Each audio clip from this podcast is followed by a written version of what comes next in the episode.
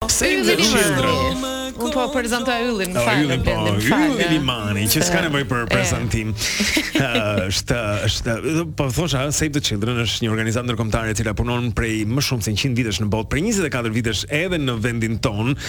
Dhe synimi i tyre është të përmirësojnë jetën e fëmijëve dhe të rinjve në nevojë, veçanërisht ata të cilët shumë shpesh përjashtohen për shkak të varfërisë, paaftësisë, vendit ku jetojnë, gjinisë apo përkatësisë së tyre etnike.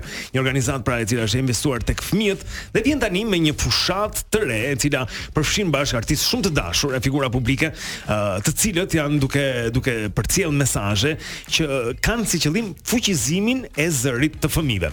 Me ne në studio është zonja Blerina Çeloaliaj, e cila është drejtoreshë e zhvillimit të programeve dhe advokacisë tek Save the Children.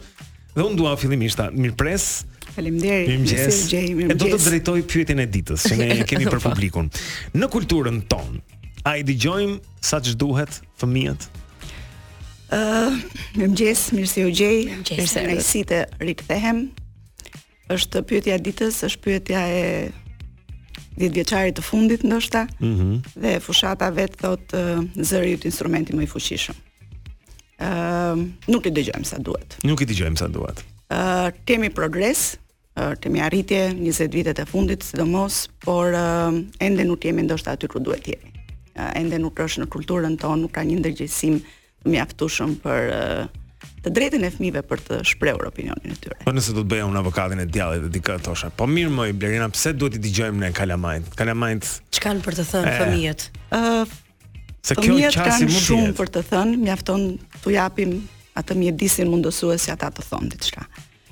Dhe së pari ndërgjegjësimi vjen nga fakti që e drejta për të shprehur mendimin nuk është një nder që ne u bëjmë fëmijëve, është e mm. shprehur, artikuluar mjaft qartë në Konventën e të Drejtave të Fëmijëve. Pra është një e drejtë, ë, nuk është një nevojë, nuk është një një nder, nuk është një bamirësi. As nuk është luks, as nuk është luks. Është është e drejtë dhe fëmijët janë mbajtës të të drejtave dhe si të tillë ne duhet t'i trajtojmë ata. Dhe uh, në këtë drejtim, duke qenë një e drejtë, ata patjetër kanë të drejtën për të shprehur mendimin e tyre. Dhe përvoja ka treguar që kur ia krijon këtë mjedisin mundësues ose hapësirat e sigurta që ata të shprehin mendimet e tyre për çështje që afektojnë jetën e tyre, pa i vënë dhe ata vetë në risk apo në në në diskomfort, ata kanë shumë për të thënë. Edhe ne kemi një shprehje shumë të këndshme në Save the Children që themi Unë nuk jam arsyeja e problemit, unë jam zgjidhja e problemit. Ëh, pra fëmijët duhen trajtuar pikërisht si zgjidhja e problemit, duhen dëgjuar dhe kanë ca gjetje ndonjëherë që ne të rriturit nuk nuk na shkon mendja, na shkon mendja dhe në këtë drejtim ëm um, nuk është e lehtë, nuk fillon nga zeroja gjithçka, patjetër që do punën e vet. Do punën e vet. Ë uh, patjetër që ne kemi vënë re në fillimet tona si Save the Children kur kemi kemi punuar shumë për për promovimin dhe uh, rritjen e pjesëmarrjes së fëmijëve në vendimmarrje, në procese vendimmarrëse që ata i afekton. Ë uh, kemi vënë re që gjëja e parë që ishte e nevojshme ishte të kuptuarit të të drejtave, pra të njohja me të drejtat e fëmijëve.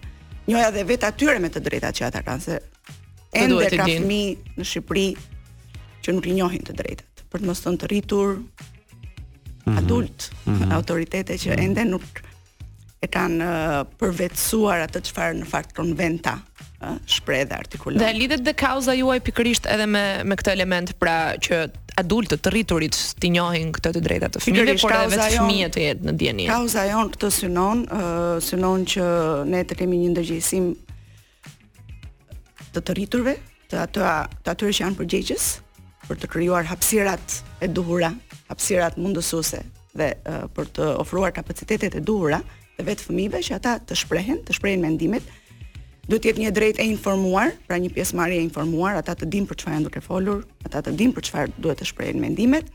Por në të njëjtën kohë, duke e kombinuar këtë dhe me uh, autoritete që janë më të përgjegjshme dhe më që kanë më shumë vesh më të mëdhenj mm -hmm. për t'i dëgjuar fëmijët dhe jo thjesht për t'i dëgjuar ata, por edhe për të ndërmarrë veprime ose për të reflektuar për të bërë më konkrete po. uh, çfarë fëmijët. Pra jo jo përdorimi i tyre si aksesor, po themi se një nga gjërat që ne mm. mundohemi shumë ta shmangim dhe ka qenë një sfidë në fillimet tona, ishte pikërisht Domthonë ne vinim nga një kulturë dhe nga një shoqëri ë uh, ku fëmijët përdoreshin si dekor, ë, përdoreshin për parada, përdoreshin për të kënduar, për të recituar, për t'u bërë qejfin të rriturve. Domethënë aktivitetet kryesore në po. shkollë ishin koncerte ku mm. mësuesit rrinin ulur dhe fëmijët performonin. Mm. Në fakt, qasja jonë ajo që uh, sollëm ne si të re si Save the Children në Shqipëri ishte pikërisht të punuarit me fëmijët për çështje që ata i afektojnë në jetën shkollore, domethënë probleme që kanë me njëri-tjetrin. Po ja për shembull disa nga vajzat e që janë përfshirë në fushatë, lexova aty që thuaj mungesa e hapësirave rekreative. Pikërisht së fundmi, uh, dy vitet e fundit, uh, tre vitet e fundit duhet thënë Save the Children së bashku me grupet e fëmijëve që suporton dhe që ka fuqizuar ndër vite tashmë ata janë ekspertë të të drejtave të fëmijëve në Shqipëri. Ëm um, erdhën me idenë vetë fëmijët që um, ndoshta edhe të influencuar nga lëvizja mbarë europiane, mbarë botërore nga Greta, ë për të thënë që ne kemi një rol, ë ne po na dëgjon po. Greta Thunberg. Ne po na dëgjohet zëri dhe ne kemi shqetësim mm. çështjen e klimës, ndryshime mm -hmm. klimatike po janë po japin efektet e tyre dhe ndërmorën një iniciativë shumë interesante në disa qytete të Shqipërisë ku uh, u angazhuan në matjen e ndotjeve dhe në matjen në, në të shikuarin e problemeve uh, klimatike Dhe kanë ardhur me rekomandime konkrete se çfarë duhet bërë rekomandimet e vetë fëmijëve, rekomandimet e tyre i kanë çuar dhe në Gjenevë në Bravo. Mekanizmin e raportimit për të drejtat e njeriut UPR Universal Periodic Review në Gjenevë, kanë folur shpesh edhe me misionet e huaja për të bërë ata advokacinë e tyre, po edhe mhm. me autoritetet. Pra kanë bashkëpunuar shumë mirë dhe me bashkitë në nivel lokal Qartë. për të ngritur plane veprimi se si mund të adresohen disa nga çështjet që ata kanë ndjekur por kryesisht e shohin këtë mm. problematikën e mungesave të gjelbra po, e ndotjes. Jam jam i sigurt për këtë, po edhe shumë çështje tjera.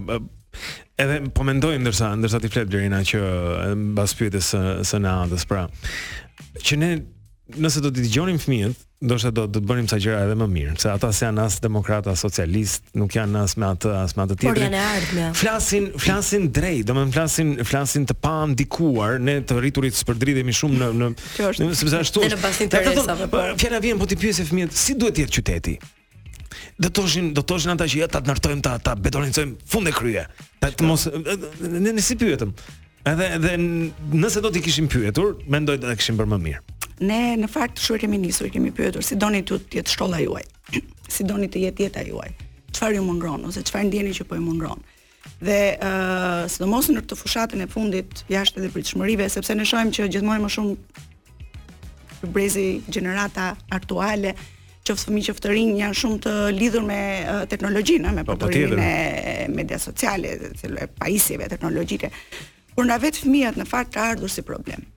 Dhe ata njëra nga vajzat, ja, vajza që është konkretisht duke folur e thotë që e përmend që nëse do të kishim hapësira më të gjelbra jashtë dhe jo të betonizuara, ndoshta do të do të kalonim më pak kohë me telefonat, do të kalonim të kishim kënde lojë. Po sepse thonë që fëmijët luajnë sot, nuk luajnë fëmijët sot. Po nuk duan nuk duan të dalin ne prapë. Ore duan të lidhen me natyrën, u mungon kjo lidhja me natyrën. Duan të të të lidhen me njëri-tjetrin, të flasin në sy me njëri-tjetrin, edhe ata e ndjejnë mm. këtë peshën. Pra, Pavarësisht se ne të rriturit mendojmë që ata janë gjithë kohës në celular dhe duan vetëm të merren me teknologjinë, në fakt jo.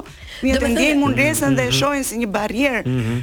ndjesë ju ndërpres po gjykuar nga ana e të rriturve, pra jemi të gatshëm të pranojmë çfarëdolloj transformimi që i bëhet qyteti, qytetit, pa investuar dhe pa ngritur zërin për të drejtat e fëmijëve, po jemi gati që t'i marrim fëmijët në makinë, Edhe t'i çojmë me kilometra larg ah. kryeqytetit për të shkuar në natyrë, kur ti të mungojnë edhe edhe pemët poshtë pallatit. Edhe po. duhet thënë që edhe kryeqyteti është pak më ndryshe dhe pak më mirë sesa qytetet e tjera, ëh, hmm. sepse në qytetet e tjera dhe mungojnë shumë dhe hapësirat e gjelbra, ka më pak investime. Megjithatë, ka ka ka një lëvizje pozitive, por mendoj që më shumë mund të bëhet, edhe më shumë mund të bëhet nga të gjithë bashkë. Edhe nga familja në fakt, nuk është përgjegjësi vetëm e një institucioni, nuk është vetëm përgjegjësi mm. e një autoriteti, mm -hmm. është një përgjegjësi kolektive do thoja unë që absolutisht ka po- në dorë pikërisht të sotshmen dhe të ardhmen patjetër po më vjen mirë do të lexoj disa nga emrat e bashkëpunëtorëve tuaj në këtë fushatë pra që janë Elhaida Dani një mikesha jonë artiste e shkëlqyer Gëzim Myshketa Manjola Nallbani, Enola dhe Engelin,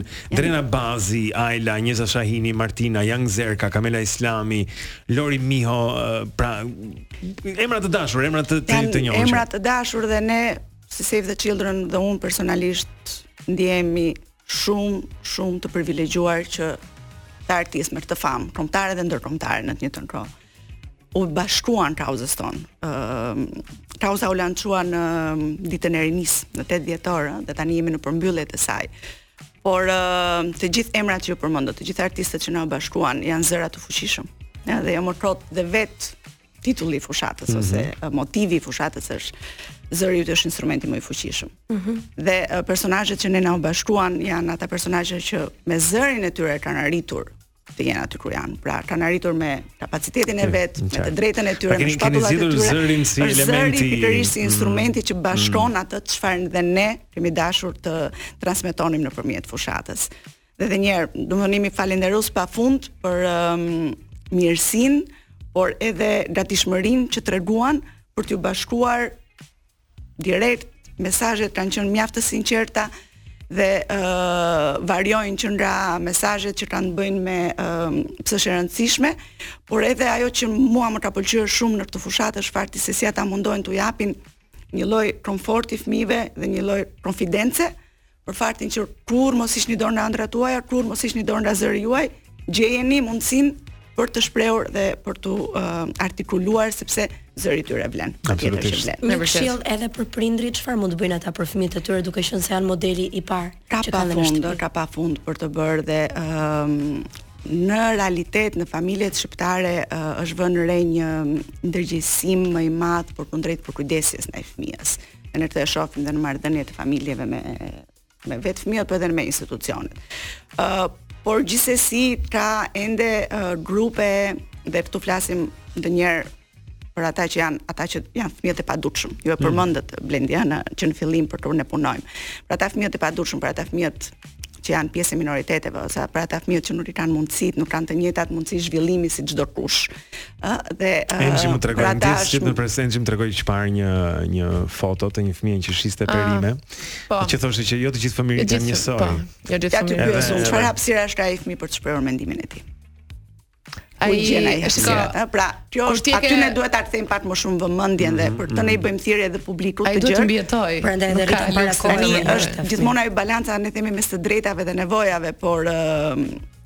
Pjesëmarrja, e drejta e jetesës, e drejta për një zhvillim që plotëson potencialin e plotë të fëmijës, e drejta për arsim, e drejta për arsim cilësor, e drejta për mbrojtje.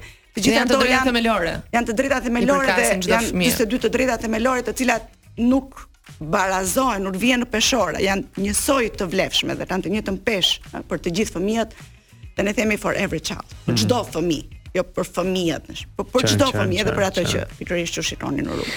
Dhe prandaj dhe ndërgjegjësimi vjen, prandaj thashë është është një përgjegjësi kolektive, vjen është ndërgjegjësimi i fëmijëve në radhë të parë për të kuptuar se kush janë të drejtat e tyre, çfarë mund të bëjnë, t'u ndërtosh pra kapacitetet. Është ndërgjegjësimi i të rriturve, i atyre përkujdestarëve ata që kanë atë impaktin e parë në jetesën e fëmijëve, prindërit, familja, mësuesit, shkolla si si një hapësirë ku ata kalojnë një pjesë të mirë të të, të kohës së tyre të të ditës por sigurisht dhe autoritetet. Ëm um, në fakt kemi pasur një përvojë shumë të mirë uh, me Ministrinë e Mbrojtjes dhe um, mbrojtjes sociale. Shëndetësisë dhe dhe po, mbrojtjes sociale. Ë me agjencinë për të drejtat e mbrojtjes së fëmijëve kemi zhvilluar së bashku kriteret e pjesëmarrjes së fëmijëve.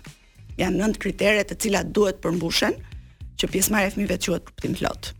Ë uh, duke filluar që në fakt pra, ishin pjesëmarrja në jetë po thua, pjesëmarrja në të tërë. Pjesëmarrja në vendimmarrje, po, pra që zëri i po. tyre të dëgjohet, mm. sepse nuk është thashë dhe njëherë, nuk është një pjesëmarrje për dekor, nuk është një pjesëmarrje për të që po. Duhet të Unë pra. lodha bëra një konsultim, çështja është një nga si kriteret më të rëndësishme të të, të, të standardeve të pjesëmarrjes është kush është feedbacku që ne u japim fëmijëve mbasi i kemi konsultuar.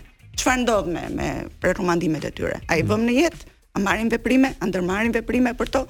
Dhe në këtë drejtim, ë këto kritere tashmë janë të aprovuara zyrtarisht dhe janë aty për t'u përdorur nga çdo institucion, nga çdo organizatë, nga çdo entitet apo autoritet lokal që dëshiron të organizojë aktivitete ku fëmijët marrin pjesë, ku japin mendime etj etj. Janë krijuar tashmë këshillat vendorë nëpër bashki. për, për një moshë pak më të madhe, po. por gjithashtu dhe domethënë e drejta e pjesëmarrjes fillon që në momentin që ti lind. Ë, se ndonjëherë kemi këto sfidat që themi po ata janë shumë të vegjël. S'mund të marrin pjesë, ata mund të marrin pjesë nëse ti u jep tre opsione dhe thua zgjidh ti. Mm -hmm. Kjo i ndërton atë konfidencialitetin, i ndërton kapacitetin. Po, jepja mund të krijojë ambientin e shëndetshëm edhe. Një tjetër praktikë shumë interesante që kemi bërë me prindërit është uh, disiplinimi pozitiv ose prindërimi pozitiv. Sepse ndonjëherë edhe prindërit ndjehen të frustruar dhe thonë, "Ore, jemi shumë të stresuar, tani jeta është e stresueshme, jo vetëm në Shqipëri, po në gjithë botën e botës. Tashmë sa vjen e bëhet. Çfarë do të thotë prindërimi pozitiv pra? Se prindërimi pozitiv është pikërisht për t'u dhënë uh, atyre ato instrumentat e duhura dhe um, metodologjitë e duhura prindërve që ata të menaxhojnë stresin e tyre ndërkohë që në në mirërritjen e fëmijëve, pra të mos ta nxjerrin gjithatë stresin, ngarkesën jashtë. Pra mos të shfryjnë, mos të shfryjnë tek fëmijët, sepse ndikojnë në disa instrumente shumë interesante për mënyrën se si duhet trajtuar. Dhe nuk duhet të keqkuptohemi që prindërimi pozitiv apo e drejta për pjesëmarrje është liri pa kushte.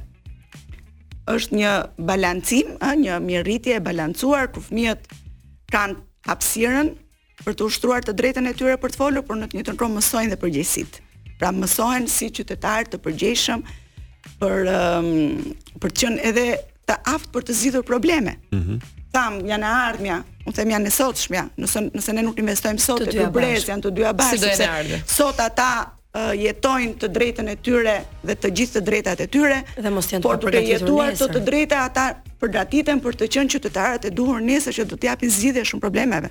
Ne do kemi mjekët e ardhshëm, juristët e ardhshëm, ligjvënësit e ardhshëm, nëse nuk ua ndërtojmë sot këto kapacitete dhe nuk i fillojnë t'i ushtrojnë. Duhen mbështetur që në hapat e parë. Duhen mbështetur që në hapat e parë dhe kjo është shumë e rëndësishme, shumë e rëndësishme. Absolutisht dhe unë ju komplimentoj, ne ju komplimentojmë për për punën edhe edhe qëllimin kaq të mirë pra për të vënë fëmijën në qendër edhe për ta për ta dëgjuar, mbi të gjitha për ta dëgjuar pra. Fushata quhet fuqizimi i zërit pra. Zëri yt instrumenti më i fuqishëm. Instrumenti më i fuqishëm dhe ka të bëjë pra pikërisht me të dëgjuarit e fëmijëve, çfarë ata kanë për të thënë, çfarë mendimesh kanë e për të ndihmuar të krijojmë këtë mjedis mundësues. mjedis mundësues po, për zhvillimin e tyre të plotë, por edhe për për të qenë aty, për të thënë mendimin e tyre, për të qenë pjesë e zgjidhjeve. Por në të njëjtën kohë edhe për të shijuar fëmijërinë e tyre. Sigurisht, sigurisht. sigurisht. Pa rritur para kohës, se ndonjëherë u mbasi disa gjëra. Patjetër. Nëse i dëgjojmë gjithmonë na habisin për mirë. Kalamajtë. Kështu që. Është shumë e vërtetë. Blerina Çeloaliaj me ne në studio, drejtoreshë e zhvillimit të programeve dhe advokacisë tek Save the Children, organizata që i dedikohet uh, fëmijëve. Ju faleminderit për kohën sot. Faleminderit ju. Suksese. Faleminderit. Kthehemi pas pak tani ka muzikë nga Bibi Rexa, Bebe Rexha, si doni dhe Florida Georgia Line. Meant to be. Sa e bukur është kjo. Mirëmëngjes të gjithëve. 8:53 minuta. Kick your pretty feet up on my dash.